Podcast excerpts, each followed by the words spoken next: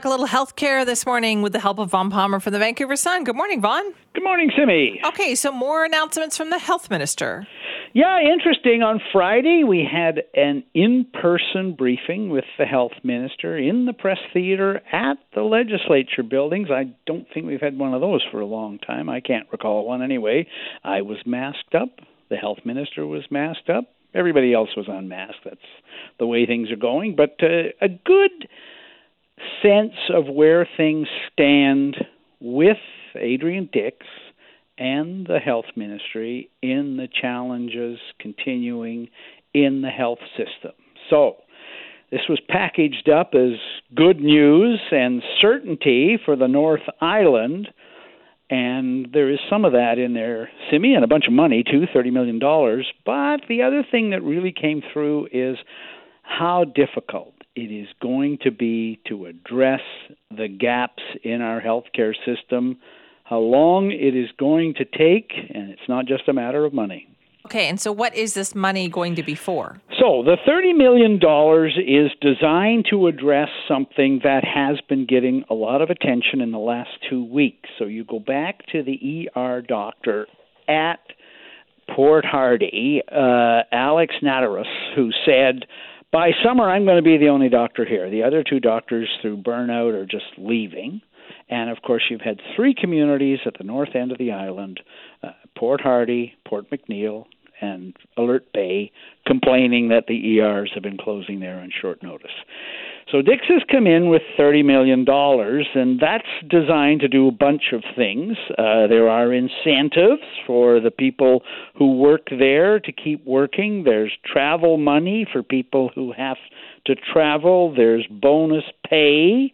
Uh, there's a commitment to uh, security to protect um, staff from abuse in those facilities. Uh, there's renos coming to make the ERs more safe. And all of that is real, and all of that is people saying up there, hey, this is great. But certainty for those places mean indefinite uh, closure of the ERs after hours. So in Port Hardy, where the big trouble is, the ER will be open daytime only indefinitely.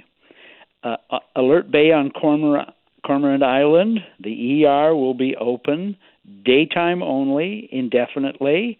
And the only one that there's a commitment to 24 7, and uh, people haul out your BC Atlas and see what kind of travel time we're talking here.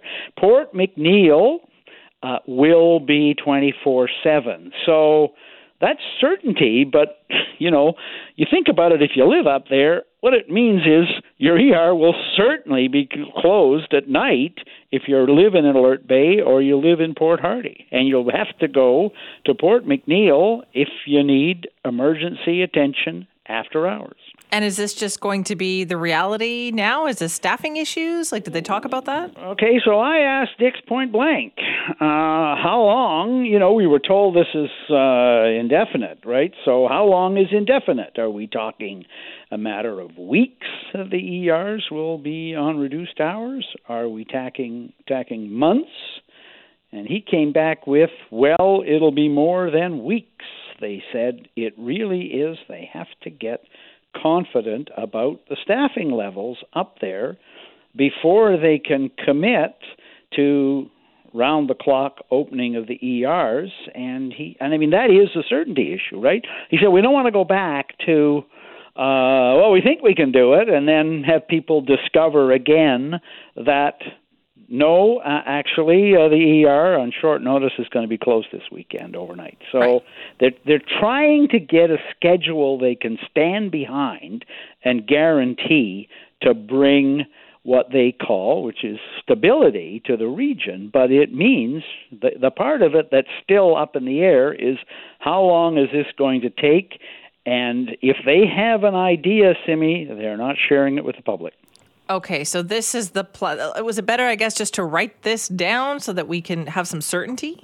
Yeah, I think so. You know, I mean, the the real problem up there has been, hey, we've got to go to the ER. Is it open, right? Uh, and that they seem to have at least addressed that with the plan. They're saying it's not going to be open or it is going to be open, and we think we can deliver it on these hours. So, as I said, I think that's a step forward.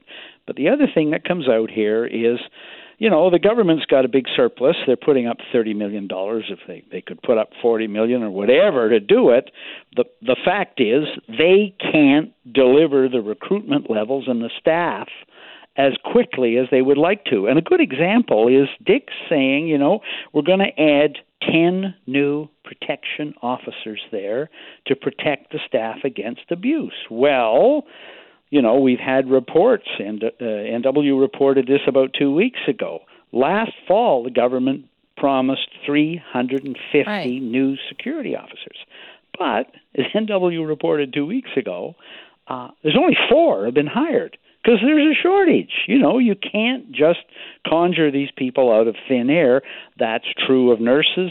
That's true of doctors up there. So, you know, you go through it and you go, well, this is Everyone agrees this is a step in the right direction, but Simi, it also underscores how difficult it is going to be to fix these problems and the fact that it may take some time to get there. And that's not great for the premier because, as you know, David Eby is on a, I got to show action, I got to yeah. show results, and I've got CB's number 18 months to the next election.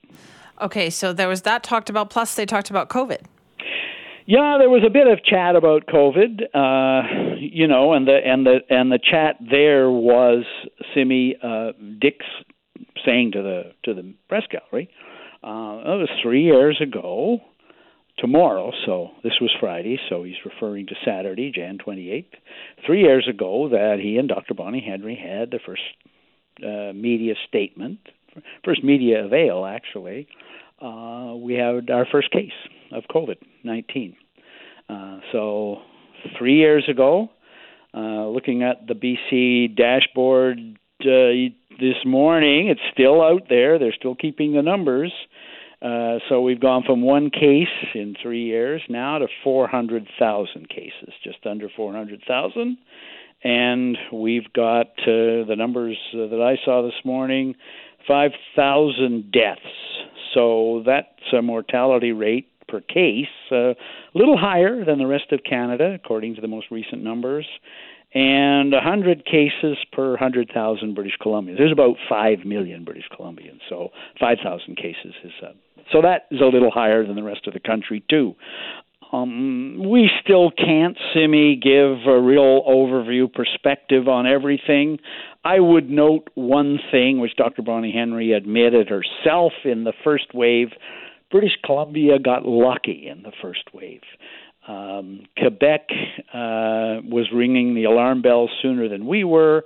Quebec's spring break was earlier than right. spring break here, and Quebecers went to their usual vacation spots in the United States. By the time British Columbia parents were thinking of taking the kids to Disneyland or wherever, um, we we all knew don't do that, and it didn't happen. So we had some bad luck in that first wave. We had that. Uh, dare I say it, the International Dentists Conference, which was blamed for bringing cases in from Europe. But we were lucky too, and I, I think that put British Columbia on a good footing going forward. There was a feeling here, not that we'd been lucky, although we had, but that because we'd behaved ourselves, we managed to get a lower case count. And I think that put us on a good footing that has been borne out to the present day the sense that we were doing better, even though we weren't always doing yeah, better. Exactly. And as I said, the, the government still hasn't announced an independent review of how we handled COVID 19. We still need one of those, and it needs to be arm length and independent, and I don't know if we'll get it.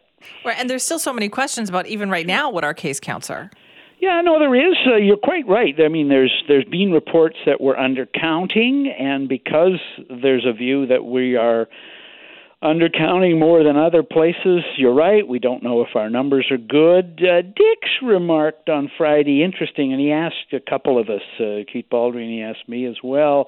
Had we noticed that you know the the the kind of uh, Twitter, social media backlash was was up again from both sides. You know, the people who say we're not doing enough and the people who say we're doing too much. I I don't have statistics on that, but my sense is yeah, you know, and, and Baldrey said the same thing. We're still hearing from anti vaxxers. We're still hearing from people who say the government is letting us down by not having mask mandates. Um, I think from the government's point of view, Simi, I know you've got Dix on this morning. Mm-hmm. He probably feels more comfortable having them come at him from both sides. But that doesn't necessarily mean that one side's right and one side's wrong. It just tells us two things. One, that it's not over yet by any means. It's not over yet. You still need to get vaccinated, and Dix keeps saying that. Dr. Henry keeps saying that. And we still don't know how this is all going to end, whether there'll be a day where we go, okay, it's over, or will we just say we're going to be living with this for the rest of our lives? Thank you for Isn't that, that. Cherry? No, it's not at all for a Monday morning, but thank you for that. Bye bye. That's Vaughn Palmer there from the Vancouver Sun.